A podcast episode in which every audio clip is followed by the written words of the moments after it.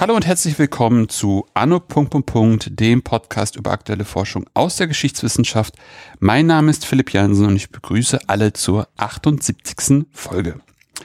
Die Jagdflieger der Wehrmacht wurden bereits im Zweiten Weltkrieg zu Ikonen aufgebaut und propagandistisch genutzt. Diese Glorifizierung setzte sich nach dem Krieg weiter fort, aber was ist dran? Jens Wehner hat sich dieser Frage gestellt und beleuchtet die Jagdflieger, ihr technisches Material und ihre Taktik, die sie anwandten, um ihre Erfolge einzufliegen. Und darüber sprechen wir heute. Hallo, Herr Wehner. Hallo, schönen guten Tag. Herr Wehner, bevor wir ins Thema starten, können Sie sich einmal kurz selbst vorstellen?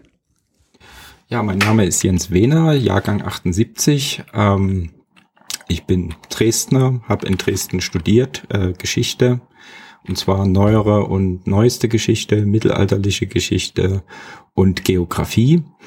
Ähm, habe dann aber meinen Abschluss in Technikgeschichte gemacht und äh, bin dann 2006 als Praktikant an das Militärhistorische Museum der Bundeswehr gekommen äh, und war dann fünf Jahre Freelancer, Werkvertragnehmer für das äh, Militärhistorische Museum und habe dort kuratiert an der Dauerausstellung, vor allen Dingen in den Bereichen Zweiter Weltkrieg und Militärtechnik.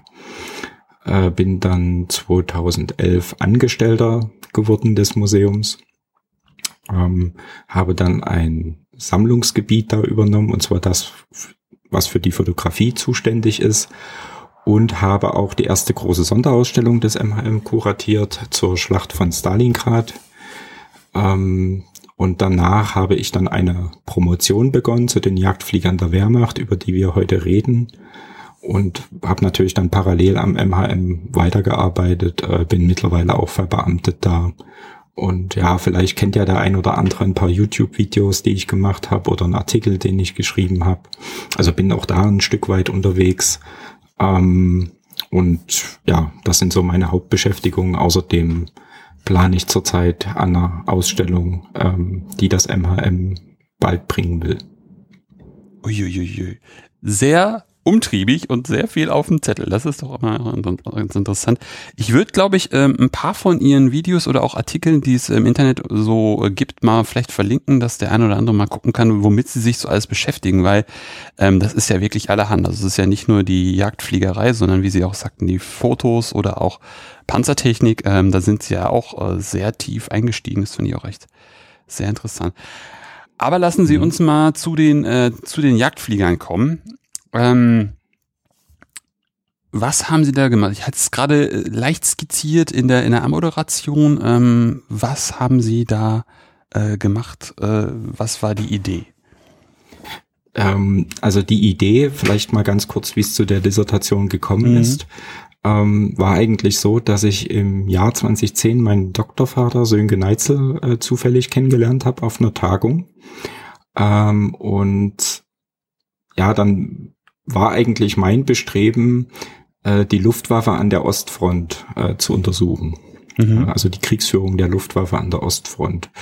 Und äh, er hielt das für, zwar für eine gute Idee, meinte aber, und das war im Nachhinein auch richtig, dass eigentlich dieses Verhältnis zwischen, ich sage jetzt mal, militärischen Einsatz und Technik ähm, eigentlich auch noch nicht so richtig geklärt sei bei der mhm. Luftwaffe. Äh, und dann dachte ich, ja, das stimmt, das ist eigentlich das ergiebigere Thema und das interessiert mich auch sehr. Äh, also bin ich dann auf dieses Thema gegangen und da war dann wiederum die Anfangsüberlegung zu sagen, ähm, man vergleicht die Bomber mit den Jagdfliegern. Mhm. Äh, das hat sich aber bald herausgestellt als ein wahnsinnig komplexes Unterfangen ähm, weil ja wirklich auch der Anspruch war, diese technische Seite mit der militärischen Seite zusammen zu beleuchten. Mhm. Ähm, und daraus hat sich dann in einem relativ komplizierten Prozess diese Überlegung herausgestellt, dass es ja eigentlich in der Militärgeschichte ganz häufig diese Beschreibung gibt zwischen Technik und Taktik als Wechselwirkung. Mhm. Ähm, also Clausewitz findet man das, aber auch bei vielen Militärtheoretikern äh, in der Sowjetunion oder bei Johannes Steinhoff zum Beispiel, also der Inspekteur der Luftwaffe in den 60er Jahren, mhm. der, und der auch selber Jagdflieger im Zweiten Weltkrieg war, wo also immer das wird immer eigentlich abgehandelt unter diesem Begriff Wechselwirkung. Ja, das steht irgendwie im Zusammenhang. Mhm. So. Und äh, dann dachte ich, aha, interessant. Also gerade auch im Bereich der Jagdfliegerei kommt das immer vor. Also man hat die Technik und die wechselt dann irgendwie mit der Taktik wieder. Und wie hängt das jetzt eigentlich genau zusammen? Und da war eigentlich diese Idee geboren, zusammen mit dem Zitat von Milch, also dem Generalluftzeugmeister, was ich auf meiner Dis drauf habe als Titel äh, Technik können sie von der Taktik nicht trennen. Also ist überhaupt, um jetzt Erkenntnis zu produzieren, eine getrennte Betrachtung von Technik und Taktik sozusagen sinnvoll. Mhm. Ja, wenn das auch von sämtlichen Militärhistorikern als ähm, untrennbar miteinander verbunden, als Wechselwirkung gesehen wird. Mhm. Und da war dann eigentlich relativ klar, okay, man betrachtet das zusammen zusammen. Mhm. Aber hier kam noch die Überlegung dann dazu, dass man irgendwie ähm, wie soll ich sagen, auch eine Sollvorstellung haben muss. Also wie sind eigentlich Sollvorstellungen oder Diskurs und Praxis, wie man wissenschaftlich vielleicht auch sagen würde? Also äh, was sind militärische Sollvorstellungen? Wie setzen sie sich dann in der konkreten materiellen Ausformung um oder eben auch im Krieg? Mhm. Ähm, genau. Geht es, geht es so in die Richtung von Lastenheften? Also keine Ahnung, wenn wir jetzt bei den Jagdflugzeugen bleiben, was soll das Jagdflugzeug können oder was meinen Sie mit Sollerfüllung?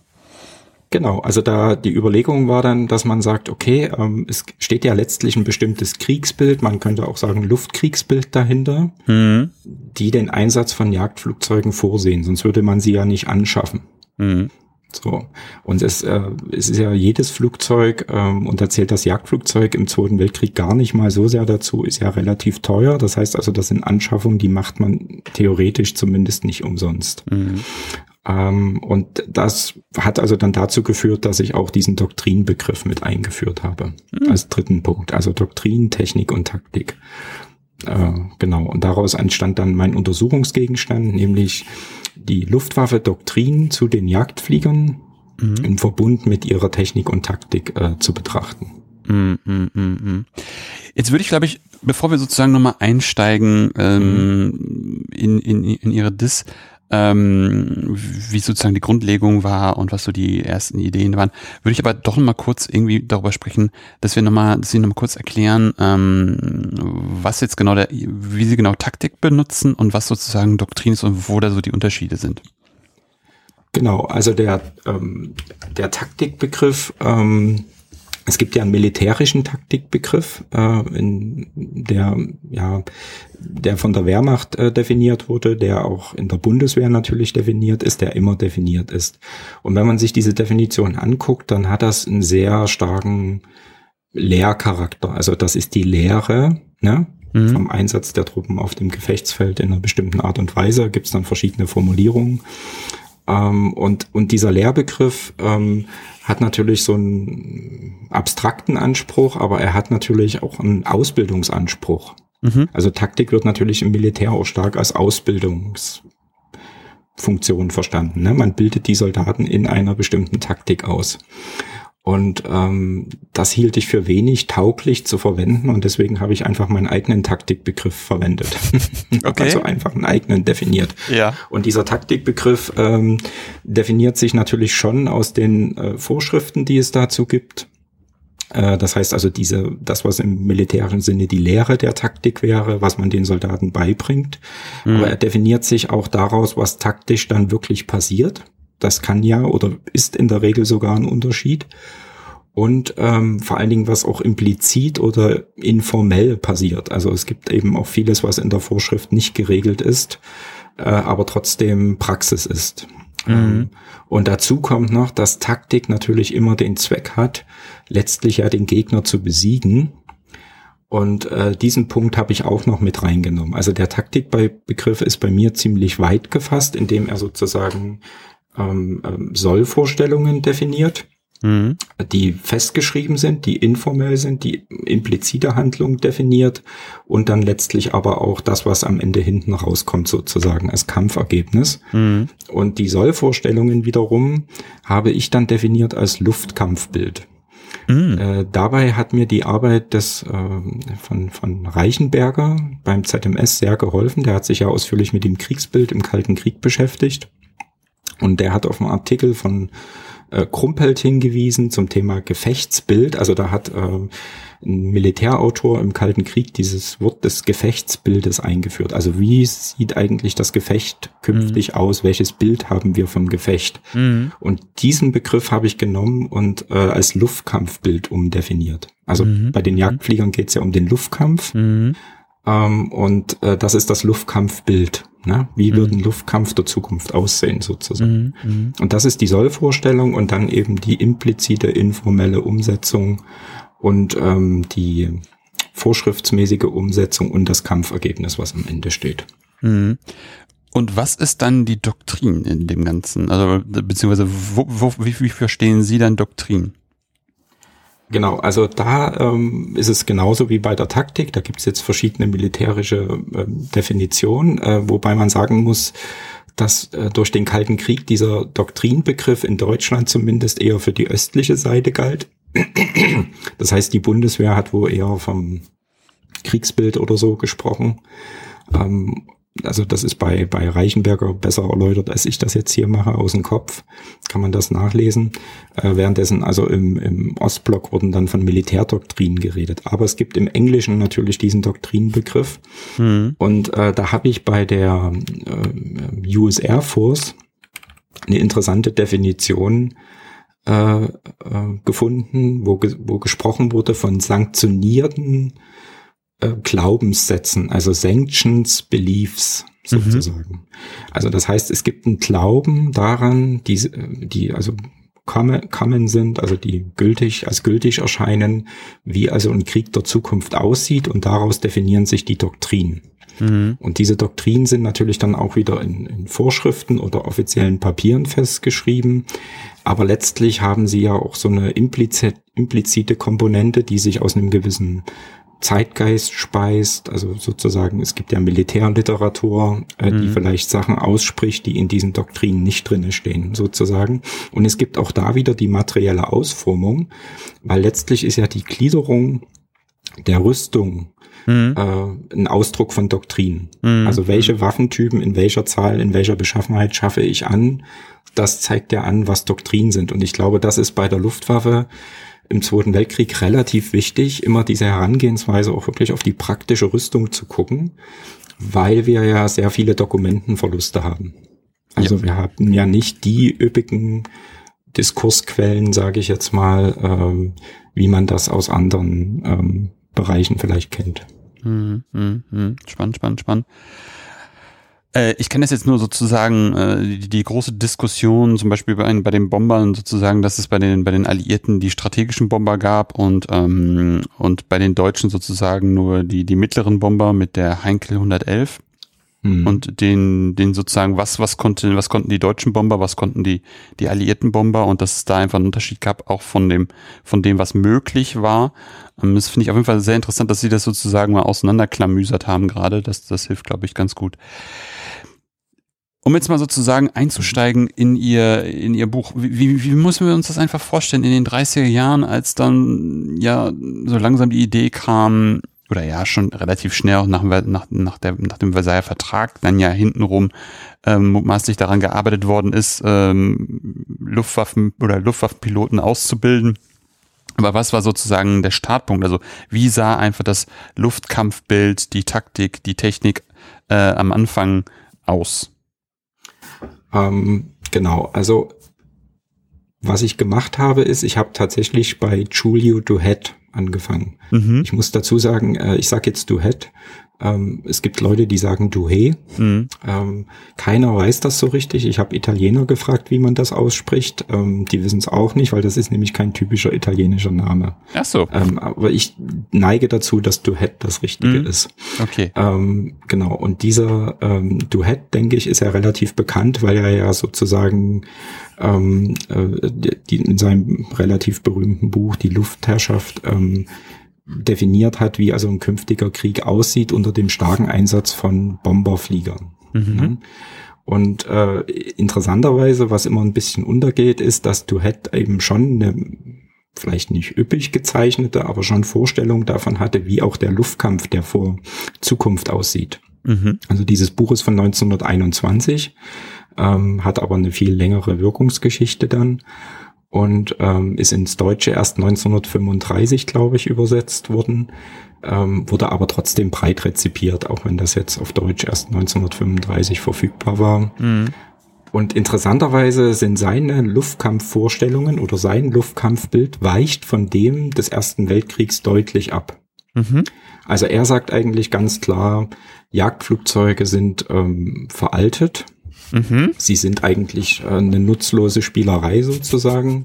Okay. Äh, diese Luft, diese, diese, diese unordentliche Luftakrobatik von denen, äh, ja, das macht viel Eindruck und die haben halt oft äh, Flugzeuge abgeschossen in der Nähe von Stäben und dann haben die Generäle sich gefreut, ähm, dass also sozusagen feindliche Flugzeuge abgeschossen wurden, die vielleicht ihr Hauptquartier angreifen.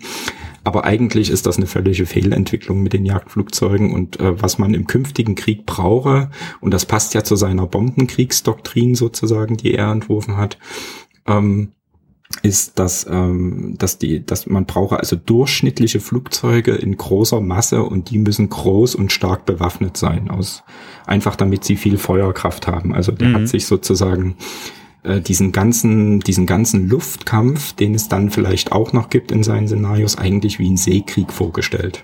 Mhm. Deswegen taucht dann eben auch so ein Begriff wie Luftkreuzer auf. Mhm. Oder äh, in der deutschen ähm, Übersetzung gibt es dann zum Beispiel, glaube ich, den Begriff Schlachtschiff, Bordkommandant oder so. Also äh, eigentlich stellt er sich das also wirklich vor wie so eine Art Seekrieg zur Luft. Mhm. Große Flugzeuge mit sehr vielen Waffen, mit also Verbände mit Flugzeugen mit bis zu 6000 PS oder so, die also sehr viele Tonnen Bomben tragen und dabei gleichzeitig über sehr, sehr viele Feuerpunkte, Maschinengewehre und Maschinenkanonen verfügen und damit äh, sich bekriegen, ne? wie so ein hm. Seegefecht. Mhm. Er spricht hm. zum Beispiel auch vom Luftmeer. Also das Luftmeer ist sehr groß und das ist für die Jagdflieger auch ein Problem, ehe die überhaupt die Bomberverbände treffen. Mhm. Und das ist eigentlich ähm, und, und weil eben der Duetismus, wie man diesen Glauben an, an seine Theorien ja auch nennt, so verfangen hat, äh, muss man dann schon sagen, hat das eben auch bei denen verfangen, in, auch in Deutschland, die sich professionell damit beschäftigt haben. Auch, diese, auch dieses Luftkampfbild sozusagen. Und das ja. ist eigentlich so der Ausgangspunkt meiner Überlegung. Dass eigentlich sozusagen der große Bomber, wie Sie es gerade beschrieben haben, äh, wichtig ist, aber so der, der kleine Jagdflieger eigentlich zu vernachlässigen ist. Genau, und es gibt ja diese äh, sehr gute Arbeit von Ferdinand Esposito mhm. ähm, zur Aviatik und Faschismus, ähm, wo er leider nicht so sehr auf Duhet eingeht, Mhm. Aber ähm, wo er schon sagt, dass eben diese, diese Aviatik-Vorstellungen des Faschismus eine Sehnsucht nach Ordnung repräsentieren. Und ich sage jetzt mal, wenn man, wenn man jetzt mal Duett gedanklich versucht, darin einzuordnen, ist ja dann die Ablehnung des Jagdfliegers auch relativ klar. Weil der mhm. mit seiner unordentlichen, manövrierenden Kampfweise äh, sozusagen natürlich nicht in diese strengen Bomberformationen passt, die du hätt auch mal mit der Kavallerie vergleicht, ne? also mhm. mit Kavallerieformationen und so.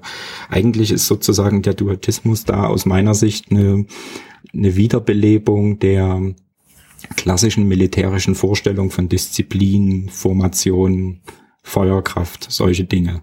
Und die Jagdflieger, die da also über den Himmel wuseln, äh, erzeugen da natürlich ein Problem bei solchen Vorstellungen. Hm, hm, hm, hm.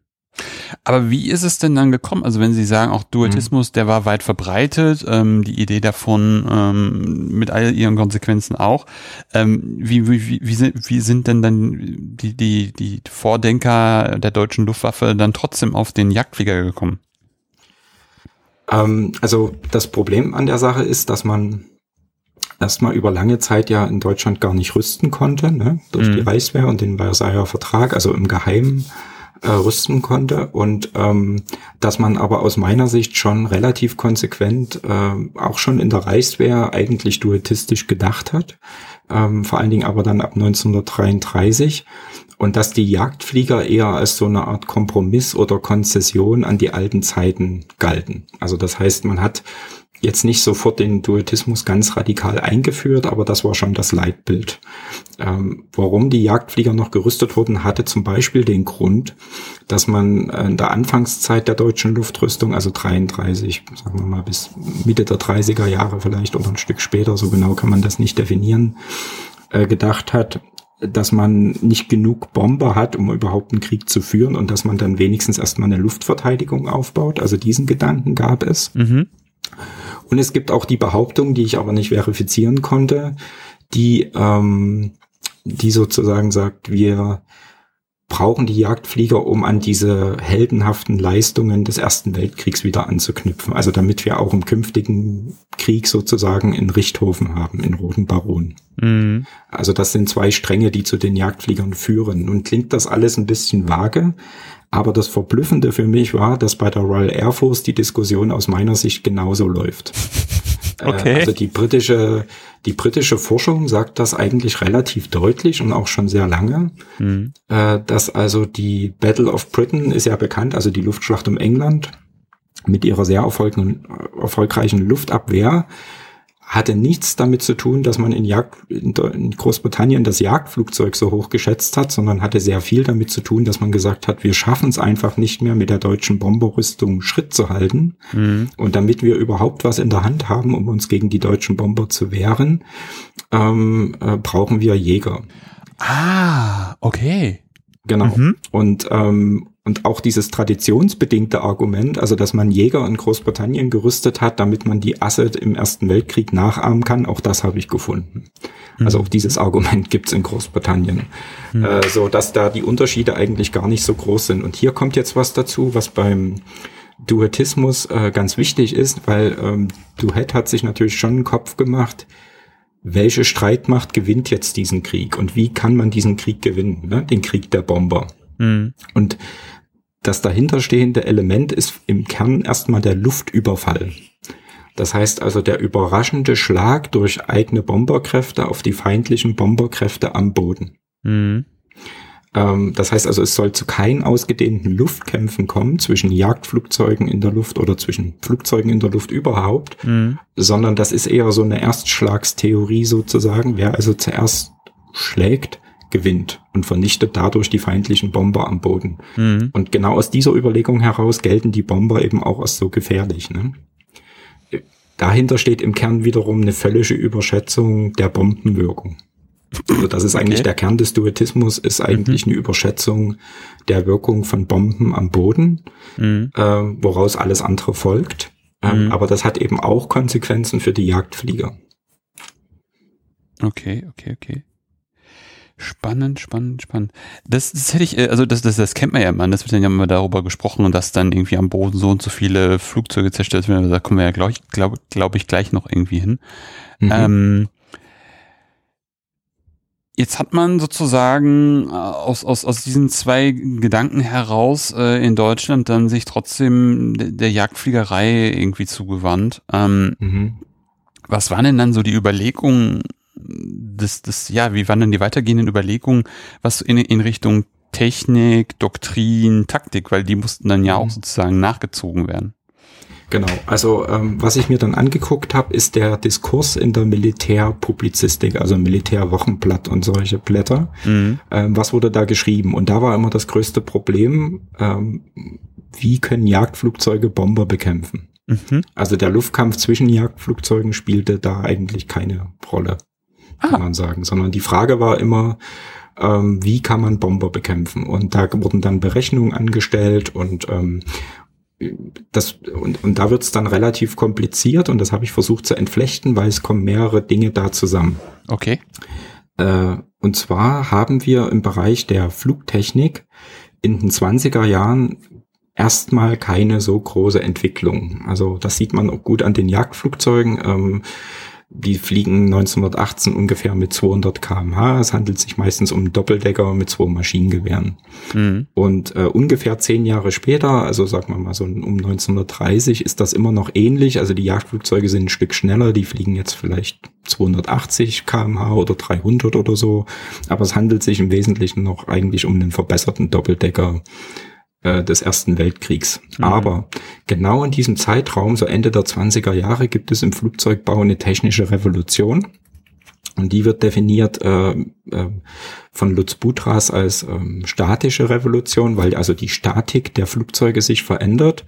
Äh, und Im englischen Bereich wird sie auch Monoplane Revolution genannt, also Eindecker-Revolution, weil das prinzipiell dazu führt, dass durch bessere Statik der Flugzeuge die Flugzeuge vom Doppeldecker zum Eindecker übergehen können, mhm. sozusagen, und auch höhere Geschwindigkeiten ähm, aushalten.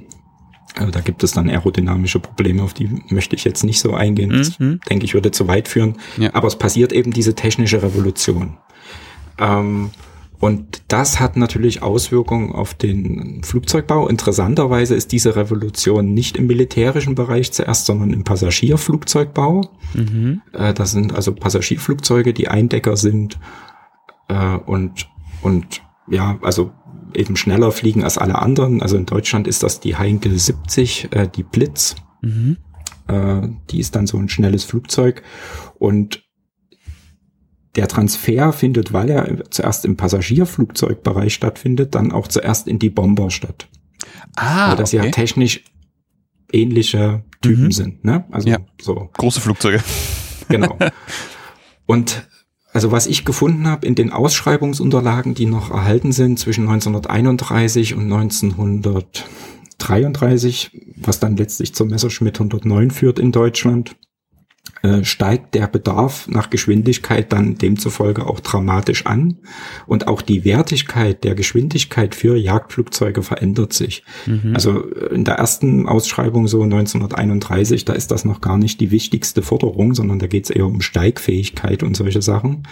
Äh, aber 1933 ist das dann die wichtigste Forderung, ne? weil also das Jagdflugzeug ja völlig sinnlos ist, wenn man ähm, nicht in der Lage ist, den Bomber einzuholen. Mhm. Und deswegen ist die Geschwindigkeit so wichtig und man muss ja deutlich schneller sein als das, ähm, als der Bomber, äh, der da eben angeflogen kommt, um ihn überhaupt irgendwie zu kriegen in der Luft. Zumal das Abfangen von Bombern als sehr schwierig galt, weil eben dieses Luftmeer, wie du, du das beschreibt, mhm. eben sehr äh, unübersichtlich ist und so. Es gab ja auch noch kein Radar und so, darf man ja nicht vergessen. Ne? Das funktioniert ja, ja alles mit Luftmeldeposten und, und, und.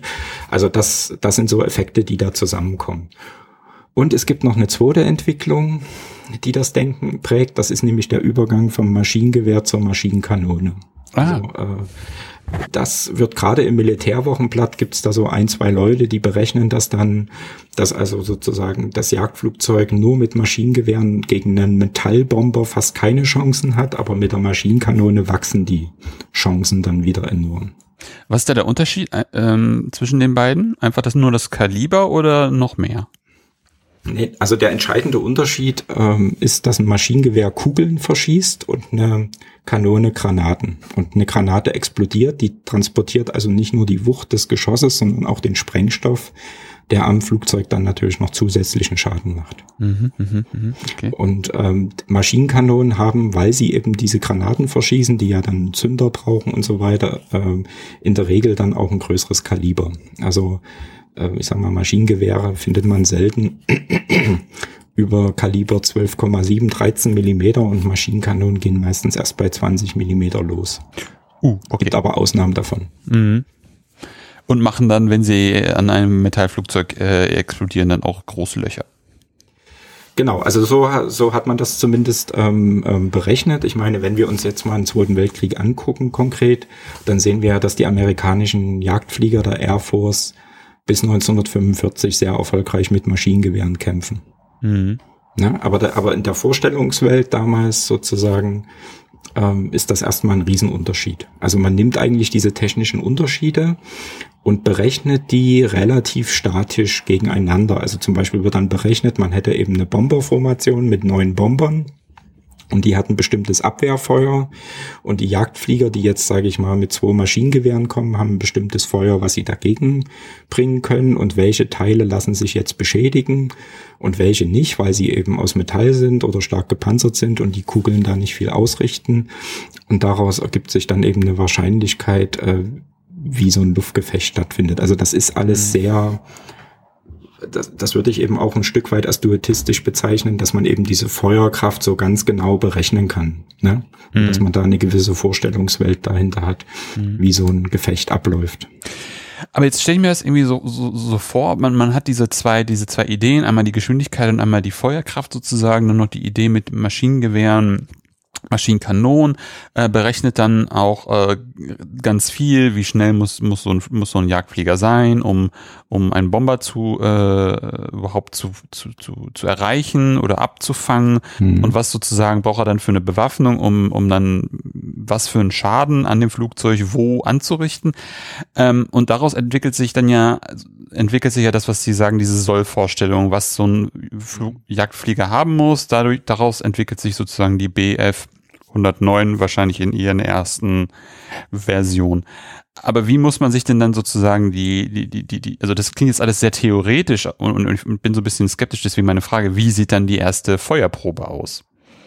Naja, ähm, können wir gleich gehen, aber eigentlich das Traumflugzeug dieser Vorstellung ist nicht die 109, sondern die 110. Oh! also die, genau.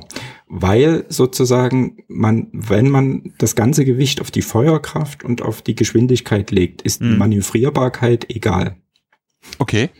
Ja, also das ja. ist eben so, das ist eine logische Konsequenz und daraus entsteht eben der Zerstörer, äh, wie der heißt. Ja. Ich habe nicht den Beweis dafür gefunden, vielleicht gibt es den irgendwo, ähm, dass das also der direkt dieser Marinebegriff ist von dieser Schiffsklasse der Zerstörer. Ah, okay, Aber was ja. man schon sagen kann, ist, dass das Luftkampfbild dahinter ebenso ist. Und die 109 sozusagen ist erstmal so ein, so ein erstes Rüstungsprojekt aus dem mhm. Jahr 33, wo man überhaupt wieder anfängt, intensiv Luftrüstung betreiben mhm. zu können. Ja. Vielleicht sollten wir noch sagen, dass die Messerschmitt 110 ist eine zweimotorige Maschine, die auch ziemlich wuchtig aussieht. Genau. Und die 109 ist halt so ein typischer einmotoriger Jagdflieger, wie man sich den so kennt, der eher sehr agil wahrscheinlich ist und schnell. Genau, der ist auf jeden Fall deutlich agiler als die Messerschmitt 110. Mhm. Ähm, in der Geschwindigkeit nehmen die sich am Anfang nicht so viel und die Messerschmitt 110 hat auch ähm, eine größere Feuerkraft ja, ja, ja. über weite Strecken. Und ähm, genau, und ähm, das heißt also, wir, wir reden heute immer ganz viel über die Messerschmitt 109, weil mhm. die natürlich ganz prägend ist für den Zweiten Weltkrieg. Aber im Denken ist eigentlich der Zerstörer das Traumflugzeug. Und auch hier habe ich wieder den Abgleich nach Großbritannien gemacht. Und man findet ja da tatsächlich ähnliche Entwicklungen in mhm. fast allen Nationen. Also dort ist es dann vor allen Dingen die Defiant, ne? also die Borden Paul Defiant oder so nennt die sich, glaube ich. Also äh, dieses, dieses Flugzeug, was in der Luftschlacht von England auftaucht, was nach vorne keine Bewaffnung hat, aber einen starken Drehturm nach hinten. Hm. Äh, und das beruht eigentlich genauso auf diesen Marinekampfüberlegungen in der Luft, dass man hm. also mit dem Drehturm neben die feindlichen Bomberverbände fliegt und dann den aus allen Richtungen beschießen kann, um das gegnerische Abwehrfeuer zu zerstreuen. Mhm, mhm, mhm, das sind wirklich sehr statische man könnte auch sagen, marinemäßige oder zumindest marinegedachte Taktiken, die dahinter stehen, mhm. hinter diesen Vorstellungen. Mhm. Ich hoffe, ich verwirre die äh, Zuhörerinnen und Zuhörer nicht zu doll, aber ist das, ähm, ist dann die Moskito bei den Briten eine ähnliche Entwicklung in Richtung der, der 110? Äh, Habe ich mir nicht angeguckt, aber glaube ich nicht. Hm, okay, okay. Wie sah denn jetzt sozusagen mit dem, was man dann äh, im Arsenal hatte, also mutmaßlich der Messerschmitt 109 und der Messerschmitt 110, dann sozusagen die Feuerprobe aus? Also wie, wann, wie sah der erste Clash sozusagen Jagdflieger und Bomber aus? Ähm, also die Feuerprobe war ja erstmal der spanische Bürgerkrieg. Mhm. Ähm, und dort äh, hatte man mit den Bombern relativ leichtes Spiel. Ähm, die sowjetischen Bomber, die da eingesetzt waren, das waren ja mm, Schnellbomber nannten die sich auch auf sowjetischer Seite. Ähm, die waren also relativ einfach zu bekämpfen für die deutschen Jagdflieger. Aber wozu es halt kam im spanischen Bürgerkrieg, waren ja vor allen Dingen intensive Luftkämpfe zwischen Jägern. Mhm. Also es gab ja sowjetische Jäger, die dahin geliefert wurden und zum Teil auch von sowjetischen Piloten geflogen wurden. Und äh, jetzt muss man dazu sehen, dass es im spanischen Bürgerkrieg diesen Übergang von Doppeldecker zu Eindecker ja gab, sowohl auf deutscher Seite wie auf der republikanischen Seite. Also ist ja bekannt, dass die Deutschen also den Putschisten Franco äh, unterstützt haben und äh, am Anfang schickte man Heinkel 51 Doppeldeckerjäger dorthin und ähm, die hatten dann einen sehr schweren Stand gegen sowjetische Jäger, auch schon gegen die Doppeldeckerjäger der Sowjets, aber besonders gegen die I-16. Das war der erste sowjetische Eindeckerjäger, der also dieser Heinkel deutlich überlegen war und wirklich auch zu einem Absinken der deutschen Stimmung geführt hat bei den Jagdfliegern.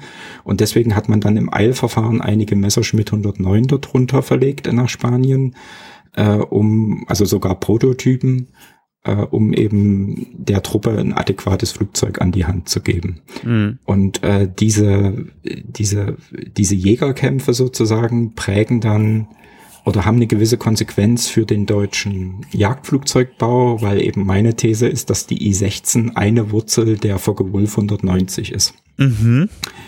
Äh, die I-16 macht also nach Schilderungen von ein, zwei Leuten ähm, relativ viel Eindruck auf die Deutschen, weil sie ähm, im Gegensatz zu dem, was manchmal geschrieben wird, äh, aus meiner Sicht, und das denke ich, kann das ganz gut begründen, der Messerschmitt 109 nicht unterlegen ist, sondern gleichwertig.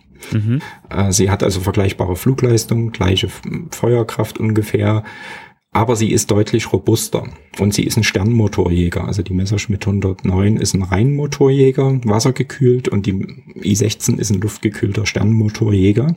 Mhm. Und das ist ja genau dieses Konzept, was man dann bei der Focke Wolf 190 findet. Luftgekühlt und ähm, äh, Sternmotor. Mhm. Mhm. Mhm. mhm. Genau. Und die Erfahrung zum Bombenkrieg, zum, zur Bomberbekämpfung aus Spanien, äh, die werden eigentlich nicht ernst genommen. Also das äh, wird zwar erwähnt äh, von den Jagdfliegern von Lützow, der da die zentrale Studie schreibt, aber ähm, das findet eigentlich in der Luftwaffendoktrin keine Ausformung. Ah, okay. Also eigentlich sozusagen die, die, die, die erste Idee, die man hatte, äh, Jagdflieger, Jagdflugzeuge bekämpfen Bomberverbände, ist dann da eigentlich gar nicht groß. Genau. Also keinen, keinen, keinen großen Niederschlag. Genau, das finden wir dann später bei der Luftwaffe auch noch. Also es gibt ja da dieses Gefecht in der deutschen Bucht 1939 am 18. Dezember, wo also deutsche Jagdfliegerverbände erfolgreichen britischen Bomberangriff bekämpfen. Und äh, dort wird das dann ja auch umfangreich thematisiert in der Literatur, dass die Luftwaffe daraus nicht genug gelernt hätte und so weiter und so fort. Aber das zieht sich eigentlich durch. Also das ist vor 39 so und danach so. Genau. Deswegen äh, äh, ist das eigentlich nicht der Punkt. Was aber interessant ist, ist, dass in dem spanischen Bürgerkrieg die, die Luftakrobatik der man ja sozusagen, also dieses Manöverfliegen, Kurvenflug oder Dogfight, wie das auch im Englischen genannt wird, also dieser Hundekampf, ne, dieses mhm. Kreisen umeinander, dass das ja schon stattfindet. Und hier sind die sowjetischen Jagdflugzeuge den Deutschen überlegen, auch der Messerschmitt 109. Und deswegen entwickelt dann Günter Lützow zusammen mit ein, zwei anderen ähm, äh, Taktiken, die man dann, also wo heute immer geschrieben wird, das ist die Revolution der deutschen Jagdfliegertaktik dann sozusagen, ne? dieser, dieser berühmte, diese berühmte Schwarmformation und so weiter und so fort. Ähm, dass also die Formation aufgelockerter ist, weil man wegen der höheren Geschwindigkeiten, die jetzt durch die Eindecker verfügbar sind, also den Luftraum ganz anders beobachten muss, weil man ähm, durch die höheren Geschwindigkeiten ähm, nicht mehr so eng fliegen kann. Also könnte ich jetzt lange ausführen, warum die alten engen Formationen da schlecht sind. Also wenn mhm. halt eine Dreierformation im Kreis fliegt, kommt der Außen, der im Außenkreis fliegt kaum mit und der im Innenkreis, der schmiert fast ab, weil er so langsam fliegen muss. Mhm. Äh, und, und das ist eigentlich dieser, die, die Lösung dieser Probleme ist eben dieser Vier-Finger-Schwarm, der also deutsche Fachbegriffe hat, dann der Schwarmwinkel und so weiter. Also habe ich alles in meiner Test beschrieben, wie das dann heißt laut Vorschrift. Und äh, das ist, hat also diese Funktion. Und was Lützow macht, ist, er belebt Taktiken, die es zum Teil schon im Ersten Weltkrieg gibt, wieder und vernachlässigt andere. Also er betont sehr stark den Sturzangriff auf das gegnerische Flugzeug. Das heißt also, man sollte möglichst aus Überhöhung angeflogen kommen als deutscher Jagdflieger mhm. und sich dann mit viel Geschwindigkeit auf den Gegner stürzen, schießen und wieder wegziehen. Und der Hintergrund ist aber, dass eben diese wettischen Jagdflugzeuge oder auch die italienischen Jagdflugzeuge, die dort als Verbündete der Deutschen fliegen, wendiger sind. Ne? Und das ist eben die Lösung, die taktische Lösung, wie man dem äh, entkommt. entkommt, beziehungsweise äh, Erfolg erzielt. Erfolg genau. erzielt. Also dass man sich sozusagen von oben auf, auf sich stürzt, wie so ein, wie so ein, genau. wie so ein Raubvogel eigentlich, sozusagen am genau. besten, was ja auch ganz oft gesagt wird, aus der Sonne angeflogen kommt. Also genau, die Sonne, Sonne im Rücken gut, hat. weil man Genau, weil man dann sozusagen Ding. Ähm, aber das ist was, was schon im Ersten Weltkrieg natürlich bekannt ist. Mhm. Ähm, und man soll eben den Kurvenkampf vermeiden, weil der eben ineffizient ist und eben wahrscheinlich nicht zu keinen so guten Ergebnissen führt im Sinne von Abschusszahlen und so weiter und so fort. Also mhm. die taktische Effizienz wird durch diesen Sturzangriff wesentlich mhm. erhöht und mhm. der Kurvenkampf vermieden. Aber das ist ja sozusagen mal spannend, wenn wir jetzt, wenn wir jetzt nochmal ihr, ihr, ihr, ihr Dreieck uns sozusagen vornehmen, ne, dass sozusagen die Technik bestimmte, bestimmte, äh, äh wie soll man sagen, ähm, bestimmte Sachen nicht zulässt, wie jetzt zum Beispiel diese, diese Kurvenwendigkeit nicht, mhm. äh, nicht zulässt und dadurch dann sozusagen andere Taktiken ähm, sich überlegt werden müssen, wie mit dem vorhandenen Material sozusagen man immer noch Erfolge erzielt, also sozusagen diese Sollvorstellung und das Luftkampfbild und auch die Taktik sozusagen, was soll am Ende dabei rauskommen. Ähm, und dann irgendwie dadurch dann der Jagdflieger ähm, immer noch in der Möglichkeit steht, ähm, Abschüsse zu erzielen mit eben dem Flugzeug und der Taktik. Genau, also, also was, was man hier findet, und das findet man an vielen Stellen aus meiner Sicht, dann auch später im Verlauf des Krieges, mhm. ist, dass die Technik eigentlich was vorgibt und die Taktik muss dann erst dafür sorgen, dass es überhaupt umsetzbar ist. Mhm. Ja, weil ähm, eigentlich ja dieser Kurvenkampf nach wie vor wichtig ist. Ähm, also er kommt ja trotzdem noch vor. Es geht ja nur darum, mit dieser Taktik ihn zu vermeiden. Man kann ihn ja trotzdem nicht komplett ausschließen. Mhm. Ähm, und äh, das ist wie so eine selbsterfüllende Prophezeiung irgendwie eher so, ne? dass man sagt, also man hat eben ein Flugzeug, was sehr schnell ist, was nicht so wendig ist, aber was eben ähm, dann taktisch eben doch zu einem sinnvollen Zweck umgesetzt werden kann. Mhm. Und was das muss auch erstmal eine, ganz kurz, das muss ja, eben auch erstmal eine Innovation sein, die eben von dieser subalternen Offiziersebene kommt. jetzt, jetzt äh, welche Innovation? Äh, also die, die neue taktische, genau, die taktische mhm. Innovation. Mm, mm, mm, es wird dann, also Sie hatten ja auch was von, von, von inoffiziellen, ähm, nicht niedergeschriebenen äh, Taktiken gesprochen. Sind das dann so Sachen, die dann ausprobiert werden? Kommt da dann auch so ein bisschen dieser, dieser Fame, diese, diese, diese Glorifizierung von, von den Jagdfliegern her, die dann innovativ auf dem Schlachtfeld mit dem Material, was sie haben, Dinge ausprobieren, äh, um, um eben diese Soll, diese Sollerfüllung zu, zu leisten und dadurch dann entsprechende Taktiken erarbeiten, die dann irgendwann aus der inoffiziell, aus dem inoffiziellen offiziell werden? Hm, ja, also man muss jetzt sagen, dass Günter Lützow ist sicherlich ein bekannter Jagdflieger der Deutschen im Zweiten Weltkrieg, aber er ist ja nicht der Star. Ne? Also mm. da nee, nee. würden uns jetzt Namen einfallen wie Marseille oder ähm, Mölders oder Galland oder so, ne? oder mm. Erich Hartmann vielleicht. Ähm, und diese Glorifizierung, würde ich sehen, kommt eher durch die Abschusszahlen. Also die Abschusszahlen, die auch ein wissenschaftlicher Autor als Hitlisten bezeichnet hat. Mm. Ähm, das ist so wie Fußballergebnisse sozusagen. Mhm. Äh, die sind der eigentliche Grund, auf den das auf. Und wie die das erreichen, ist dabei fast schon völlig egal. Also sozusagen egal, ob sie mit eigentlich mit mit mit mit dieser Taktik, die sie gerade beschrieben haben, man versucht möglichst äh, weit oben anzufliegen, stürzt sich runter und das einfach immer wieder wiederholt, egal wie wie wie innovativ das nicht ist oder mit was für einem Flugzeug man unterwegs ist, aber es geht am Ende halt einfach darum, wie viele Abschüsse man geleistet hat. Genau, das ist, das ist eigentlich das Maß aller Dinge ähm, mhm. und das bestimmt über Orden und Beförderung und Ruhm, mhm. äh, der sich daraus ergibt. Ähm, jetzt war ich gerade ein bisschen voreilig, aber sozusagen mhm. will, ich, will ich die Frage nochmal wiederholen. Ähm, wie, wie, entwickelte sich das denn dann einfach in, den, in der nächsten Zeit? Also wir, wir, haben jetzt sozusagen Spanien, die Nachwehen von Spanien mhm.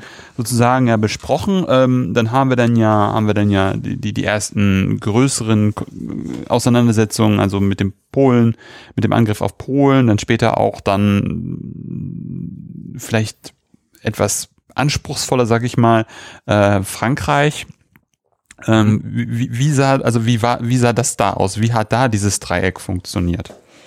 Genau, also die, ähm, was man jetzt wissen muss, ist, dass die Luftwaffe äh, kurz vor dem Krieg sich immer mehr natürlich an ihre Idealvorstellungen heranrüstet, sage ich jetzt mal. Mhm. Das heißt im Bereich der Jagdflieger, dass eben dann doch die ersten Zerstörer überhaupt verfügbar sind. Die waren ja nicht so schnell da wie die Messerschmitt 109. Mhm. Ähm, und dass diese Zerstörer zusammen mit den Bombern zusammen, also den zweimotorigen Bombern, muss ich jetzt sagen, wurden in der sogenannten operativen Luftwaffe zusammengefasst.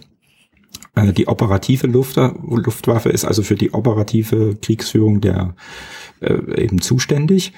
Und das ist für die Luftwaffe die eigentliche Kriegsführung. Und dann gibt es sozusagen die taktische Luftwaffe. Äh, und der unterstehen die Jagdflieger und die Sturzkampfbomber, also die einmotorigen Bomber und die Schlachtflieger. Mhm. Und das ist, hat eher so den Rang, also das ist jetzt ein bisschen, vielleicht ein bisschen sehr despektierlich formuliert, mhm. aber eigentlich ist das so eine Art Hilfswaffe eher. Also Jagdflieger, Stukas, und Schlachtflieger, alles das, wofür die Luftwaffe heute bekannt ist, mhm, genau. ähm, sind eigentlich so eine Art Hilfswaffe. Man sieht das zum Beispiel sehr schön, dass in der Luftverteidigung die einmotorigen Jagdflieger oder die Jagdflieger generell, aber ganz besonders die einmotorigen, der Flak unterstellt sind. Okay.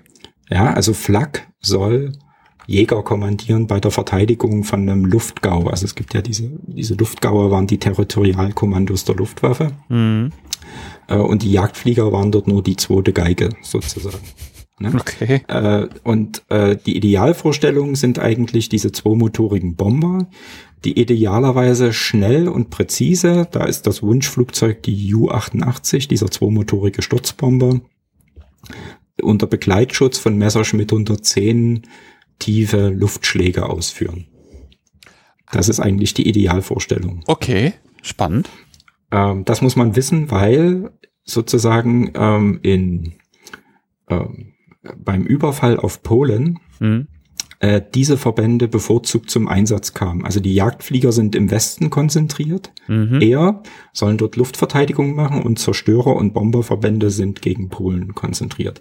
Jetzt weiß man natürlich, dass viele Messerschmitt 109 beim Überfall auf Polen dabei waren, mhm. aber die waren überwiegend in Zerstörerverbänden. Man hatte einfach noch nicht genügend Zerstörer. Mhm. Ja, äh, deswegen äh, ist das sozusagen theoretisch und Anspruch dann wieder ein Unterschied. Und ähm, was die Luftwaffe macht, sie folgt einfach ihrer Doktrin. Äh, die Doktrin der Luftwaffe ist ja festgeschrieben in der LDV 16, Luftwaffenvorschrift, also Dienstdruckvorschrift 16, Luftwaffendruckvorschrift 16, ähm, Luftkriegsführung, dass ähm, also zuerst der Luftüberfall auf die gegnerische Luftwaffe zu erfolgen hat, um sie zu vernichten. Und dieser Luftüberfall geht schief. Ähm, ohne dass die Luftwaffe das so richtig merkt, weil nämlich die ähm, polnische Luftwaffe relativ schwach ist. Dadurch mhm. kann man sich also sehr schön einreden, dass das eigentlich ganz gut funktioniert hat. Aber man weiß ja heute, dass nur sieben Prozent dieser polnischen Flieger am Boden vernichtet worden sind. Oh. Und die polnischen Flieger ähm, äh, wehren sich dann auch. Es kommt also schon zu Luftkämpfen. Zu meinem großen Erstaunen, äh, das hat mich dann doch überrascht, ähm, fliegen die Polen mit der PZL 37. Das ist ein relativ großer Bomber. Ähm, ungefähr so auf dem Niveau der Heinkel 111, dann eben auch noch nach Tagen Einsätze gegen deutsche Kolonnen und so weiter und so fort. Und das, obwohl diese Flugzeuge gar nicht so einfach disloziert werden können, weil die schon einen sehr ausgebauten Flughafen brauchen und so weiter und so fort. Also es gelingt der Luftwaffe nicht annähernd, die polnische Luftwaffe am Boden zu zerstören tatsächlich was, was man, was nicht so bekannt ist, auf jeden Fall, ja. Genau. Ähm, noch eine Frage zu ähm, Jagdfliegern in Zerstörerfunktion. Wie muss man sich das denn einfach vorstellen? Wie sieht das aus, wenn ein Jagdflieger in einem Zerstörerband äh, Verband fliegt? Äh, was, was, was unterscheidet Nicht ihn? Viel da? anders, weil ah, okay. die eigentlich in den gleichen Taktiken trainiert wurden. Ah, okay. Also die haben sich dann nicht unterschieden, diese Taktiken. Mhm. Und da war dann einfach eine Gruppe, die flog halt Messerschmitt 109 statt Zerstörer. Also das, ähm, also nach meiner bisherigen Erkenntnis, da kann man vielleicht im Detail noch was anderes rauskriegen, äh, aber ich denke, das war, hat keinen großen Unterschied gemacht. Mhm. Mhm. Was, was, was, was waren dann irgendwie, was waren dann so die Lehren, die man dann gezogen hat aus diesen, äh, oder ja, Sie haben ja gesagt, falschen Lehren sozusagen oder falsches Bewusstsein über die eigenen Erfolge? Wie, wie, wie war dann sozusagen das Erlebnis äh, oder, die, oder die Fun das Funktionieren dieser, dieses Dreiecks dann äh, gegen Frankreich und England? Äh, man hat gar nichts gelernt, äh, kann man eigentlich so sagen. Äh, also nicht, was das angeht. Ähm, es, es gibt einen Lernprozess bei der Luftverteidigung mhm. im Westen 39, weil sich da schnell herausstellt, dass die Unterstellung der Jagdfliegerverbände unter die Flak schlecht ist, dass das mhm. nicht funktioniert. Mhm. Und da bilden sich dann informelle Strukturen heraus, wo sich das ändert. Äh, ganz besonders im Bereich Norddeutschland. Das setzt sich dann so nach Süden fort. Das hat was damit zu tun, dass die Royal Air Force dort relativ starke Bomberangriffe fliegt schon 39. Also da gibt es eine gewisse Flexibilität. Aber da man ja in Polen siegt, äh, sieht man eigentlich die Schwächen der eigenen Doktrin nicht mhm. und wiederholt das eigentlich dann beim Westfeldzug 1940 genauso. Äh, auch dieser Luftschlag geht im Wesentlichen wieder ins Leere, dieser Luftüberfall. Äh, es scheint so zu sein, dass die belgischen und niederländischen Luftstreitkräfte relativ hohe Verluste am Boden hatten. Aber man darf ja nicht vergessen, die waren auch noch neutral zu diesem Zeitpunkt. Die waren ja mhm. nicht im Krieg mit Deutschland, währenddessen die französischen und britischen Luftstreitkräfte, auf die es ankam, mhm. äh, fast gar nicht getroffen wurden. Ui. Also gerade die Briten sind eigentlich komplett entkommen, kann man sagen, am Boden. Also de facto genau das, was man in der Luftschlacht um England am Anfang auch sieht, dass sozusagen auf, genau. letzte, auf letzter Rille die, die Flugzeuge doch noch entkommen und eigentlich die Deutschen äh, nur die ausgeschlachteten, liegen gelassen, zurückgelassenen Flugzeuge zerschießen. Äh, nein, es ist noch schlimmer.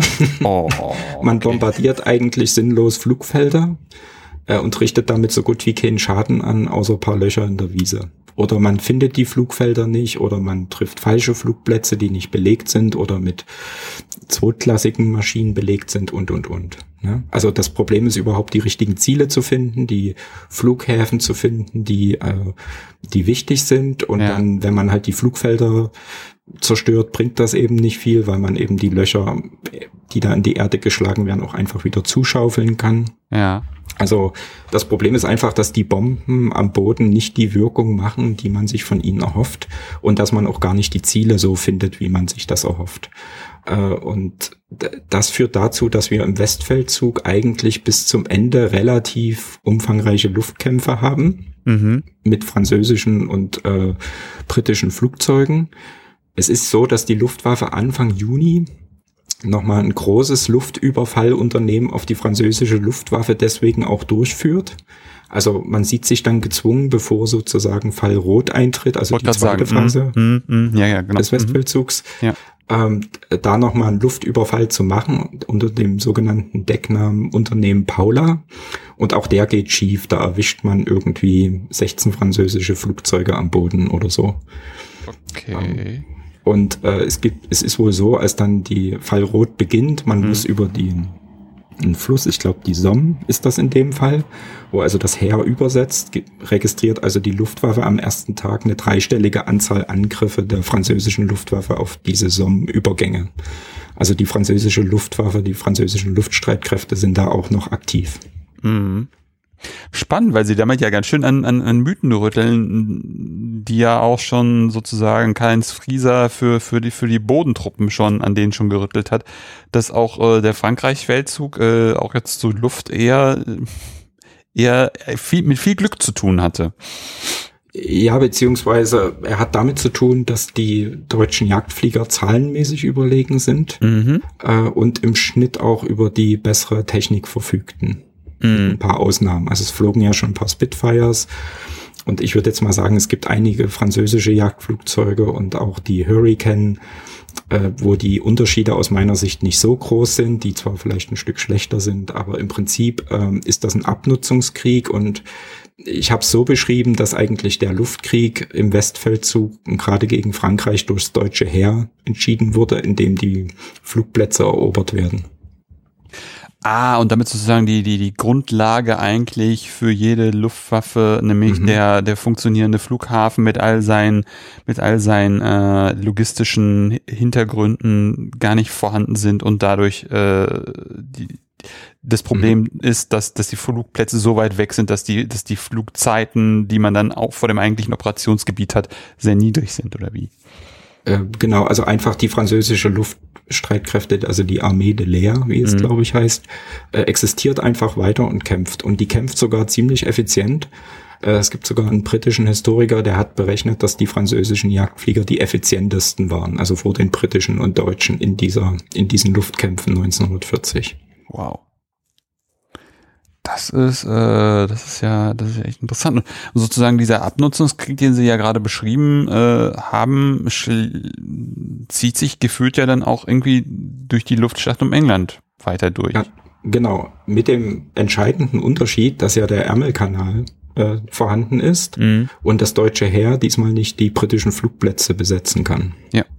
Und dadurch natürlich ähm, äh, die die Royal Air Force äh, solche Verluste nicht erleiden muss. Oh. Also durch eben Bodentruppen, durch deutsche Bodentruppen. Ach so, ach so, ach so. ja, ja. Genau. genau. Und ähm, also eigentlich der, die Luftschlacht um England äh, funktioniert aus meiner Sicht so, dass es diesen sogenannten verschärften Luftkrieg gibt. Der beginnt mit dem sogenannten Adlertag am 13. August mhm. 1940. Und das ist eine mehrtägige Bomberoffensive gegen die britische Flugplatz Fighter Command Infrastruktur. Mhm. Und der scheitert eigentlich grandios, genauso wie in Polen oder in Frankreich. Oh. Ähm, also, und es ist auch klar, wenn man sich das Scheitern in Polen und Frankreich anguckt, dass er eigentlich auch gegen die britischen Luftstreitkräfte scheitern musste. Oh. Ja, weil, weil eben diese Effizienz nicht da ist, weil der Gegner wurde nicht überrascht am mhm. Boden oder so. Man hat eben, ne, das ist ja mhm. klar, die Royal Air Force ähm, disloziert ihre Flugzeuge kriegsmäßig. Und äh, das erkennen auch einige deutsche Generale, zumindest nach dem Krieg. Also Deichmann schreibt das zum Beispiel in seinen Erinnerungen relativ deutlich, dass man also mit Bomben nur ganz schwer einen gegnerischen Flugplatz oder eine gegnerische Hauptquartier-Nachrichtenzentrale ausschalten kann. Ne? Mhm. Also es gibt den Fall, gibt wohl einen Fall, wo so ein, wo so ein Sektor-Command oder so ähm, vom Fighter-Command ähm, ausgeschaltet wird mit über 200 Unterbrechungen der Telefonleitungen mhm. durch deutsche Bomben und zwei, drei Stunden später funktioniert er schon wieder und hat sich einfach umquartiert in eine Fleischerei, die in der Nähe lag. Also, also das ja. ist einfach diese Wirkung von Bomben am Boden wird einfach dramatisch überschätzt. Ja, ja, ja. Und was man natürlich auch sagen muss, Sie hatten es gerade schon gesagt, es gibt einerseits diese kriegsmäßige Dislozierung, auf der anderen Seite gibt es ja dieses extreme Radar, ähm, dieses extreme Radarnetz, was die Briten aufbauen, wo sie ja sozusagen den Gegner, die deutschen Bomberverbände schon kommen sehen und äh, entsprechend dann aus diesen dislozierten, von diesen dislozierten Feldflugplätzen teilweise die, äh, die Jagdflugzeuge ja dahin schicken können, wo sie gebraucht werden und nicht, das hat, erinnerte mich von so ein bisschen Wissen an, an den U-Boot-Krieg, äh, wenn dann die U-Boote irgendwo im Atlantik unterwegs sind und mehr oder weniger, wenn sie mal einen Geleitzug finden, ist das eher Glück als äh, äh und Zufall als irgendwie wirklich echt gefunden. Und so ähnlich ja, ist das dann ja eigentlich auch. Mit den Jagdfliegen. Wobei man das Radar, also das ist sicherlich ein britischer Vorteil, aber ich würde den nicht allzu groß machen. Also ah. ähm, die britische Forschung ist da unterschiedlich, ja. würde ich sagen, aber aus meiner Sicht äh, ist das Radar, also wird auch zum Beispiel von Keith Park, also dem Chef der elften Gruppe, ja. die diesen entscheidenden Luftraum um London herum mhm. verteidigt, als ziemlich zickig eingeschätzt. Also äh, da kommen auch manchmal unzuverlässige Informationen. Und was auch ein Problem also was auch ein Problem war anscheinend beim Radar war, dass es ja nur den Bereich über den Ärmelkanal abgedeckt hat, aber es hat nicht das britische Inland abgedeckt. Mhm. Und wenn jetzt zum Beispiel deutsche Bomberverbände nach ähm, England flogen, also ich sage jetzt bewusst England, das was wir heute als England auch mhm. kennen, ähm, und dann das, die, das Radar überflogen haben, konnten die ja auch abbiegen und ein ganz anderes Ziel bombardieren. Mm. Was das Radar einfach nicht sehen konnte. Ne? So, also. Ah, okay, okay. Also es war alles in Richtung, auch in, in Richtung Ärmelkanal gerichtet und wenn sie sozusagen das, ah, jetzt verstehst, wenn sie überflogen haben, dann war sozusagen, war man blind und wenn dann die Jäger nicht dran waren, dann wusste man gar nicht, wo die hinfliegen. Genau, oder man hatte sich geirrt, hatte ein anderes Ziel angenommen mhm. und die deutschen Bomber wechselten dann den Kurs. Mhm. Und deswegen äh, hat eben auch Keith Park dieses Radar als zickig ah, äh, beschrieben. Okay. Wow, also das ist, das, das ist wie gesagt, ich habe es vorhin ja schon gesagt, das rüttelt echt an ganz schön vielen Mythen, die man so hat oder die man vielleicht durch diese Filme vermittelt bekommt, äh, wie, wie gut oder schlecht das äh, funktionierte. Aber wie, wie sieht denn sozusagen das, das, die, die, die Nachwehen des, äh, von 1940 dann für die nächsten, für die nächste Zeit dann aus in, für die Luftwaffe? Also ähm, jetzt muss man sagen, ich habe mir hauptsächlich die Jagdflieger angeguckt. Ne? Mhm. Ne? Und was erstmal passiert ist, in, äh, vor allen Dingen in, im Westfeldzug und in der Luftschlacht um England, ist, dass die Jagdflieger eigentlich entscheidend sind für den Kampf um die Luftherrschaft. Mhm. Aus heutiger Sicht wenig überraschend. Aber eben, wenn man sich die damalige Doktrin anguckt, eigentlich nicht vorgesehen. Ne? Ja. Weil eigentlich ist ja vorgesehen, dass Bomber und Zerstörer äh, das regeln und die Jagdflieger sind da eher so eine Hilfswaffe, die da unterstützen, genau. sage ich genau, jetzt genau. mal. Ähm, aber die Abschusszahlen, das habe ich mir statistisch auch alles angeguckt. Ich meine, das kann jetzt auch nie wirklich überraschen. Ich habe es trotzdem nochmal belegt zur Sicherheit. Mhm. Ähm, äh, zeigen halt ganz klar, dass die Jagdflieger da die entscheidende Rolle spielen. Äh, die Konsequenz daraus ist für die Luftwaffe, dass die, dass die Luftwaffe sagt, wir brauchen bessere Bomber und Zerstörer. Also unsere Technik ist schlecht die U-88 als modernster Bomber, den wir haben, der ist schlecht. Äh, und die Messerschmitt 110 genügt eigentlich auch nicht in Ausführung. Wir brauchen jetzt den Nachfolger Messerschmitt 210.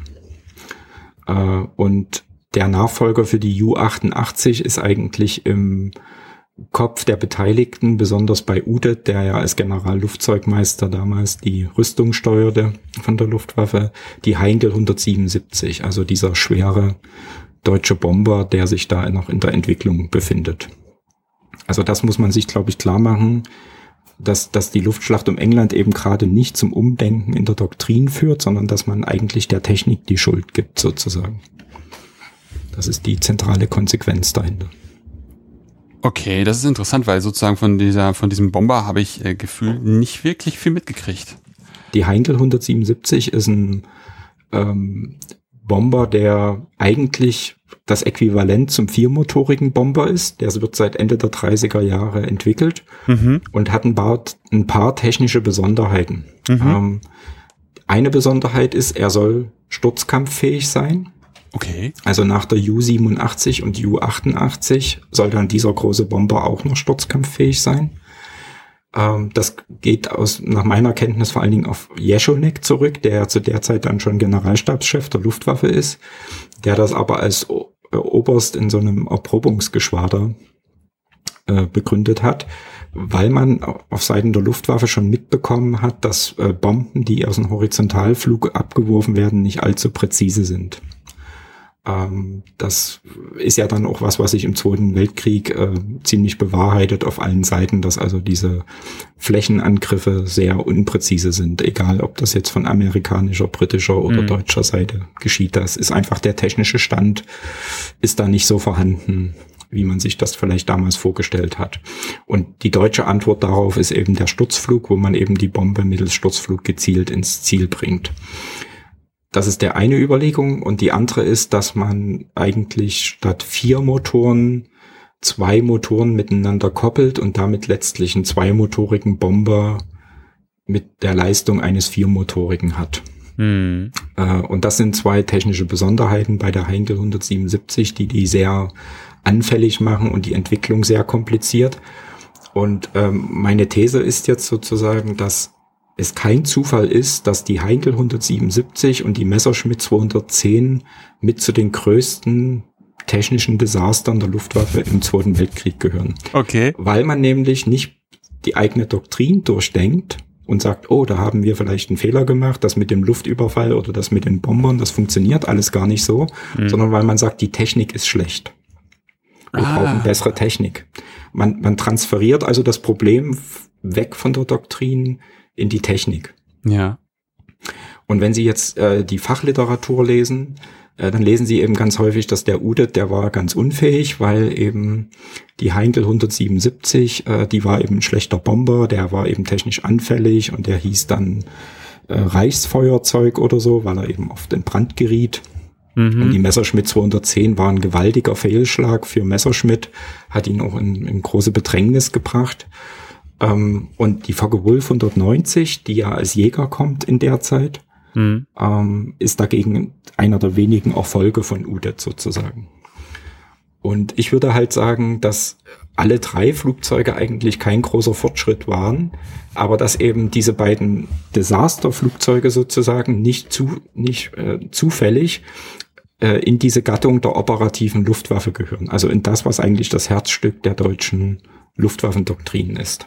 Ja. Währenddessen die Focke Wolf, die läuft als Jagdflugzeug so unterm Radar und ah. äh, wird dann einfach eingeführt und da werden auch keine so großen Erwartungen, also es werden schon große Erwartungen dran geführt, aber aber nicht äh, nicht so wie bei diesen wichtigen Flugzeugtypen, sage ich jetzt mal.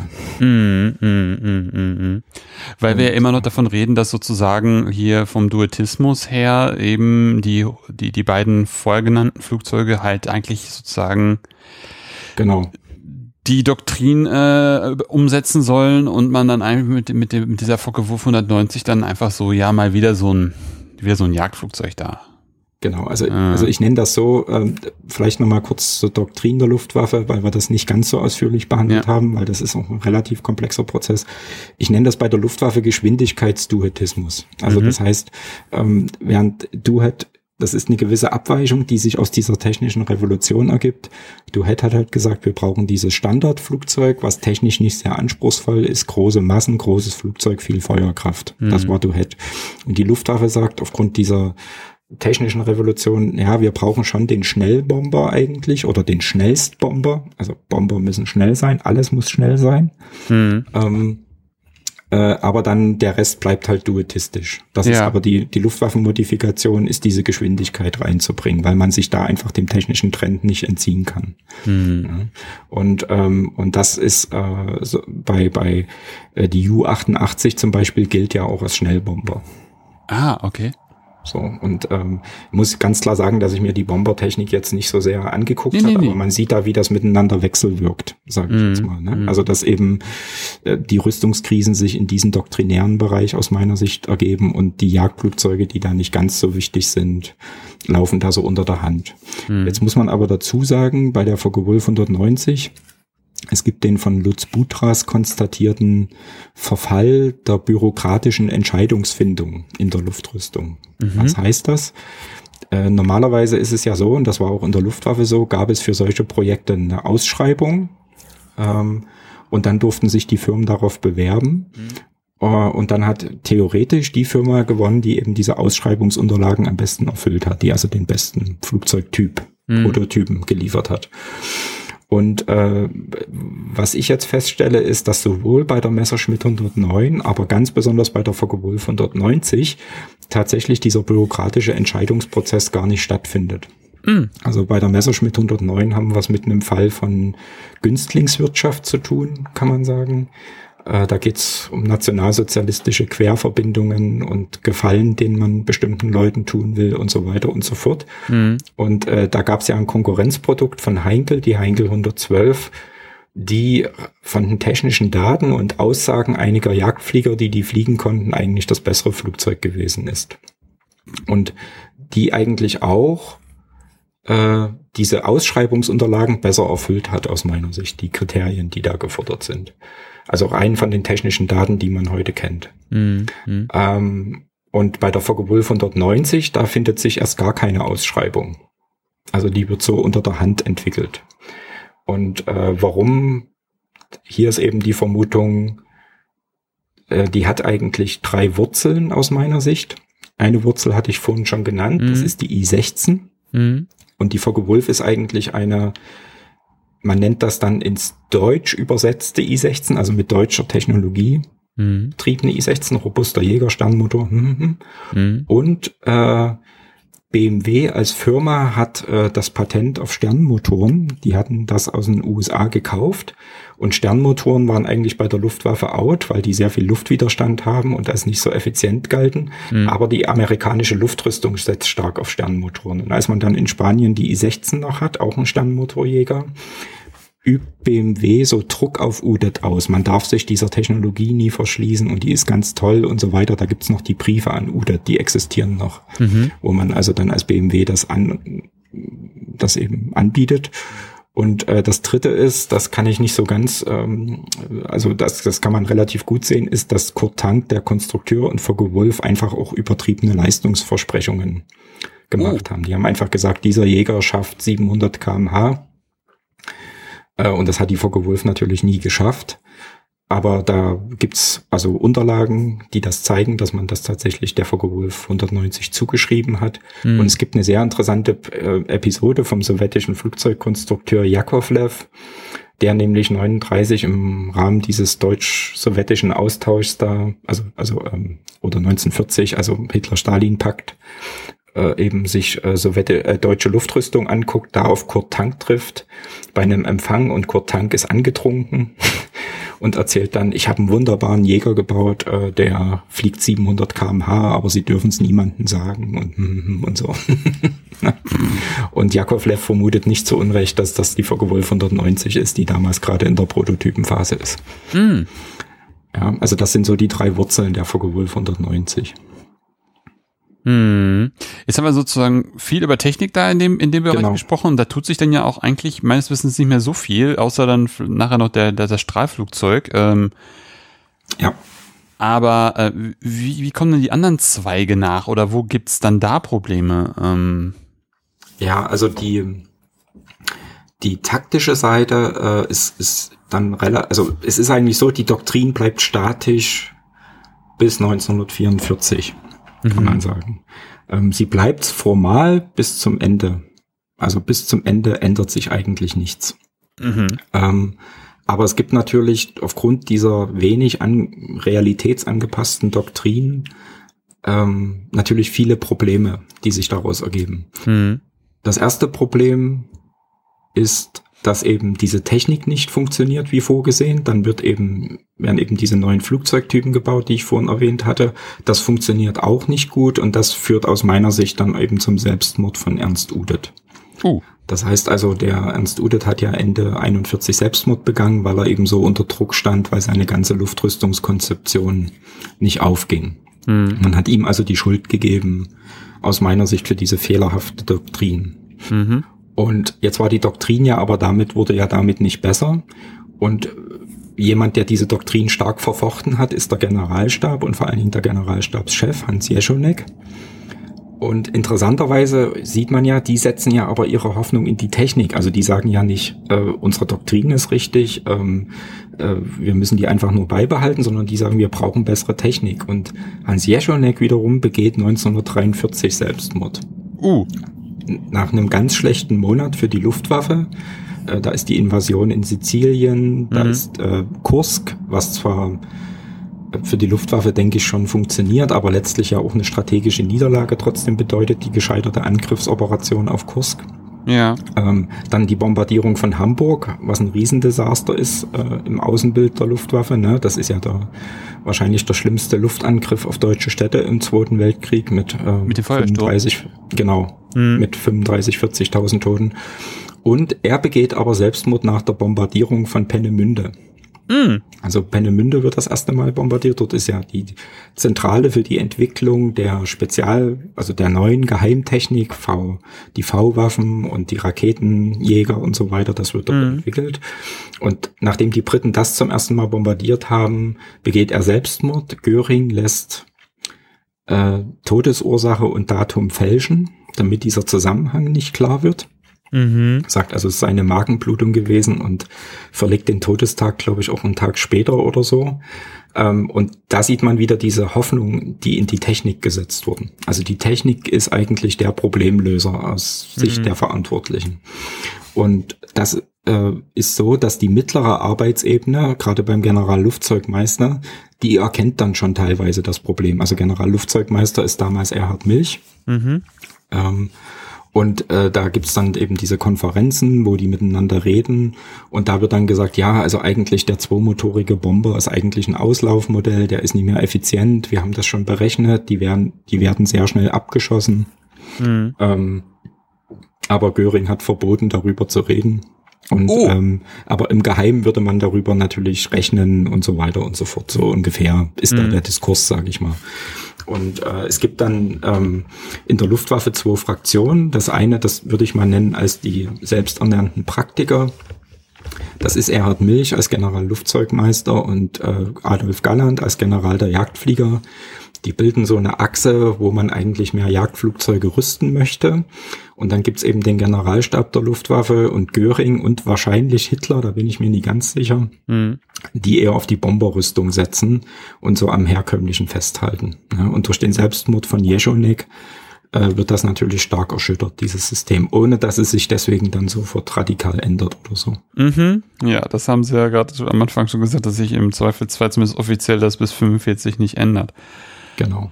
Ähm, was wären jetzt noch so Punkte, die man ja bis Kriegsende noch nennen müsste, die sich da irgendwie tun? Also technisch scheint sich da ja nicht mehr so viel zu tun, doktrinmäßig auch nicht. Ähm, ja, also, also was dann passiert ist, es gibt halt immer noch diese Realität, ne? Mhm. Ja, richtig. Und die, die, setzt die Luftwaffe schon unter Druck. Mhm. Ähm, und 1944 wird ja dann der sogenannte Jägerstab eingerichtet. Mhm weil man sagt, man braucht jetzt mehr Jagdflugzeuge, um die alliierten Bomber abwehren zu können. Vor allem ja. die amerikanischen Bomber, die tagsüber einfliegen mhm. und auch versuchen, die deutsche Luftrüstung zu zerstören. Ja. Und da sage ich, hier haben wir eigentlich eine Reproduktion der Krise von UDET 1941, mhm. weil ähm, auch hier wieder im technischen Bereich eigentlich die Doktrin konterkariert wird. Also, also die Doktrin wird 44 nicht offiziell, aber de facto abgeschafft. Und da ist der Jägerstab der erste wichtige Schritt, indem man nämlich sagt, okay, die, das wichtigste Rüstungsprodukt, was wir haben, ist nicht mehr der Bomber, sondern ja. der Jäger. Ja. Das stört den Generalstab der Luftwaffe intensiv. Der mhm. protestiert nicht dagegen, aber er fordert gleichzeitig viel mehr Bomber. Mhm. Also er möchte auch Bomber produzieren, er möchte auch Bomber für den Luftkampf einsetzen. Es taucht auch immer wieder mal diese Idee vom Breitseitengefecht aus, also von diesem duetistischen Marinekampf. Mhm. mhm. Das wird auch direkt als Breitseitengefecht bezeichnet. Und, ähm, und der Generalstab wird dann nach den katastrophalen Niederlagen in der Luft Mitte 1944, Normandie und so weiter, dann von Hitler und Göring schließlich übersteuert und die Bomberwaffe wird dann größtenteils stillgelegt. Aber so oh. richtig einsehen tun die das eigentlich nicht. Die, die Verantwortlichen in, in der... Im Generalstab, genau. Ja, ja, ja. Mhm. Okay. Genau. Und das ist, also das heißt also diese, diese, diese, ich nenne das immer die Doktrinlücke, also diese Lücke zwischen Erwartung und Realität hm. äh, wird eigentlich 44 erst größtenteils geschlossen, ohne dass man das formell so benennt hm. und wahrscheinlich auch ohne, dass man sich genauso klar macht. Hm. Ähm, und dann wird die Luftwaffe das äh, eigentlich nur noch auf, auf Jägerrüstung umgestellt. Mhm. Ja, weil selbst die Schlachtflieger, also die Stukas sind ja dann schon abgeschafft im Wesentlichen und wird auf Focke-Wulf 190 Schlachtflieger umgerüstet und, und, und. Mhm. Äh, und das ist so der, der Punkt an der Sache. Dass also immer wieder die Technik die veränderliche Größe ist und nicht die Doktrin mhm. und nicht die Taktik. Also die Taktik wird zwar verändert, aber sie ist, ähm, sie ist sozusagen, sie folgt dem immer. Ja, ja, und man muss ja auch einfach sagen, wie Sie es gerade beschrieben haben, äh, der, der, der, der, Jägerstab ähm, kommt ja zu einem Zeitpunkt, wo man, wo ja die, die, die Luftwaffe ähm, oder auch Deutschland per se äh, mit dem Rücken zur Wand steht und, und ja eigentlich äh, sozusagen sehr um das allerletzte geht. Ne? Also um einfach das, das, äh, das ist irgendwie irgendwie Antworten auf diese ganzen Bomberströme, die dann da tagtäglich ähm, in Deutschland in Deutschland mhm. einfliegen und äh, das ist dann ja auch, wie Sie, wie Sie schon sagen, weniger weniger offiziell oder mit Einsicht verbunden als vielmehr einem ja einem Realitäts Zweck oder einem, ja, einem Zwang sozusagen Zwang. der Realität. Genau, es ist ein Realitätszwang. Und ähm, es gibt aber noch einen weiteren äh, konflikthaften Diskurs ähm, und der ist tatsächlich auf taktischer Ebene bei den Jagdfliegern. Mhm. Der beginnt so ungefähr bei der Luftschlacht um England und baut sich langsam auf. Äh, und zwar ähm, ist es so, dass die Jagdflieger, äh, was ich schon am Anfang mal gesagt habe, mhm. ja an dieses militärische Denken also die fügen sich ein, es gibt da auch keine politischen Verwerfungen, ne? also mhm. nie, dass man mich jetzt falsch versteht, Jagdflieger seien irgendwie widerständig gewesen oder so, das konnte ich überhaupt nicht finden. Mhm. Ähm, aber diese Kampfweise der Jagdflieger lässt sich eben nicht so gut in diese klassischen militärischen, man könnte auch sagen militaristischen Vorstellungen einbinden. Mhm. Ähm, und das habe ich in, in, in, einem Kapitel da auch relativ versuch, ausführlich versucht zu beschreiben, dass äh, Jagdflieger sehr impulsiv handeln müssen. Also mhm. es ist ein, es ist quasi Leistungssport, Jagdfliegen. Mhm, mhm, mhm, man muss also körperlich sehr hohe Kräfte haben, man muss psychische Resilienz haben, man muss äh, trotzdem Intelligenz haben, um Situationen richtig einschätzen zu können. Man braucht Geschick beim Steuern des Flugzeuges und so weiter. Und das Jagdfliegen ist eigentlich ab einer Altersklasse von 30 Jahren vorbei. Also dann hat man nur noch ganz selten Jagdflieger, die äh, überragende Leistungen bringen. Mhm. Und diese, diese, diese Abschusszahlen der Jagdflieger, das ist auch bei allen anderen Streitkräften so, nicht nur bei der Luftwaffe, verteilen sich tatsächlich auf relativ wenige Piloten. Mhm. Äh, was auch wiederum erklärt, warum es eben so viele Orden und Beförderungen dann für diese Helden, sage ich jetzt mal, gibt. Mhm. Äh, und das ist bei der britischen, äh, bei der Royal Air Force nicht anders als bei den sowjetischen Luftstreitkräften. Aber dieses Jagdfliegerkämpfen erfordert eine bestimmte Mentalität äh, weil man eben sehr impulsiv reagieren muss, weil man schnell reagieren muss, äh, weil man ja im Luftkampf einfach nicht viel Zeit hat, Dinge zu durchdenken, so. Mhm, mhm, oder einen großen taktischen Plan zu machen, sondern man muss ja wirklich seine Maschine unter hohen G-Kräften steuern. Ähm, und aus diesen aus diesen nicht so ganz ins militärische System passende entwickelt sich auch ein taktischer Konflikt zwischen Göring und seinen Jagdfliegern wo er also sagt, also eure Sturzkampftaktik, die ihr im spanischen Bürgerkrieg angewandt habt, das bringt einzelnen Experten hohe Abschusszahlen, aber äh, für die Masse ist das schlecht. Und äh, dann wird sozusagen versucht, den Jagdfliegern wieder mehr Luftkampf, Bo Manöver, Luftkampf, Kurvenkampf beizubringen. Da gibt es dann direkt auch Befehle, die die Jagdflieger zum Kurvenkampf aufführen, weil man diese Kampfart braucht, um zum Beispiel Bomber begleiten zu können. Mhm. Weil diese Sturzkampfangriffe haben ja auch zur Folge, dass wenn man in einer unterlegenen Position ist, dass man dann sozusagen verschwindet. Mhm. Hieß in der Jagdfliegersprache im Sturzflug dann auch verreisen. Und das passte Göring nicht, sondern der wollte, dass die sozusagen stehen blieben und den Kampf austrugen. Und dazu braucht man den Kurvenkampf und deswegen gibt's Befehle, die den Kurvenkampf fordern. Mhm. Das mindert aber die Effizienz der Jagdflieger. Mhm.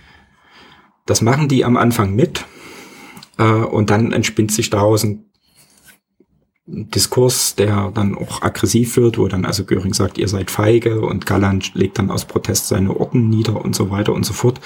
Und das Ganze mündet dann äh, 44, 45 in den sogenannten Aufstand der Jagdflieger. Also dass die gegen äh, die Absetzung von Göring fordern. Mhm. Und das ist kein politisch widerständiges Verhalten, sondern das ist letztlich ein fachlicher Diskurs, mhm. weil die versuchen das auch mit Hilfe der SS. Also man sucht alle Verbündeten, die man kriegen kann, um Göring abzusetzen. Hitler lässt das nicht zu. Aber ähm, äh, letztlich ist das ein sehr langer, hat das eine sehr lange Vorgeschichte, die da angesichts der Kriegslage einfach mhm. nur kulminiert. Mhm. Ja. Also das ist neben diesem Konflikt um die Doktrin der zweite, der taktische Konflikt, der sich da mitschleift bis zum Kriegsende. Mm, mm, Und auch nicht gelöst wird, muss man ganz klar sagen. Ja, spannend, spannend, spannend. Genau. Herr Wiener, das ist ja jetzt fast schon ein guter Punkt, um, um in die Literaturempfehlungen zu kommen, würde ich fast sagen. Ja. Was könnten wir denn der Zuhörerinnenschaft äh, an die Hand geben, wenn sie hier und da sich noch ein bisschen weiter einlesen möchte? Ähm, also die standardwissenschaftliche Studie zu den deutschen Piloten bis 1945 ist Christian Kerz Moderne Krieger. Mhm. Äh, kann ich also nur empfehlen. Da hat man einen kompletten Schnitt vom Ersten Weltkrieg bis 45 aus ganz vielen Aspekten. Ähm, ein zweites Buch, was man äh, empfehlen kann, ist ähm, also wenn man des Englischen mächtig ist, von Bungay, ich glaube Stephen Bungay, uh, The Most Dangerous Enemy oder Most Dangerous Enemy, das ist eigentlich ein, das beste britische Werk uh, zur Battle of Britain, also was sehr analytisch auch ist, sehr mhm. viele Daten und Fakten bietet, trotzdem gut geschrieben, gut erzählt, wie das in Großbritannien ja auch Tradition ist. Das ist ganz klar. Zum Bombenkrieg ist definitiv Richard Overy zu empfehlen. Der Bombenkrieg, also wen das mehr interessiert. Mhm. Vor allen Dingen auch die Doktrin und das Denken, was da dahinter stand. Dann ist das äh, auf jeden Fall ein Thema. Und da könnte ich noch ein paar mehr nennen, aber das sind mal so drei, die ich empfehlen mhm. würde. Mhm. So. Jetzt muss ich es leider wieder sagen. Und ein Buch haben Sie vergessen, Herr Wiener. Ja, ich habe mein Buch vergessen. das stimmt. Ähm, und zwar Technik können Sie von der Taktik nicht trennen. Die Jagdflieger der Wehrmacht erscheint ab dem 9. März bei Campus. Genau. Super. Falls man da dann nochmal Sachen weiterlesen möchte, die wir heute nur angeschnitten haben, oder einfach mal auch lieber liest als hört, der, die kann dann da was äh, finden. Und ja, vielen herzlichen Dank auf jeden Fall, Herr Wehner, für diesen, entspann äh, für diesen spann spannenden Ritt durch die Jagdfliegerei. Das war sehr interessant ja. und äh, Sie haben da wieder ganz schön, ganz schön viel an den Mythen rumgerüttelt, wie ich schon in der Aufnahme sagte oder im Gespräch sagte. Ähm, das war sehr, sehr interessant, sehr, sehr spannend, sehr viel Neues wieder dabei. Herzlichen Dank dafür. Immer wieder gern. Ja, und das war es auch für heute bei Anno. Wenn es euch gefallen hat, empfehlt den Podcast gerne weiter. Ihr könnt ihn übrigens über iTunes, Spotify oder eine Podcast-App eurer Wahl abonnieren und hören. Wenn ihr mich unterstützen wollt, findet ihr auf der Webseite einen Spendenbutton zu PayPal. Wenn ihr selber forscht und über euer Projekt sprechen wollt, kontaktiert mich einfach per Mail oder Twitter. Ansonsten hören wir uns bald wieder. In diesem Sinne, auf bald und tschüss.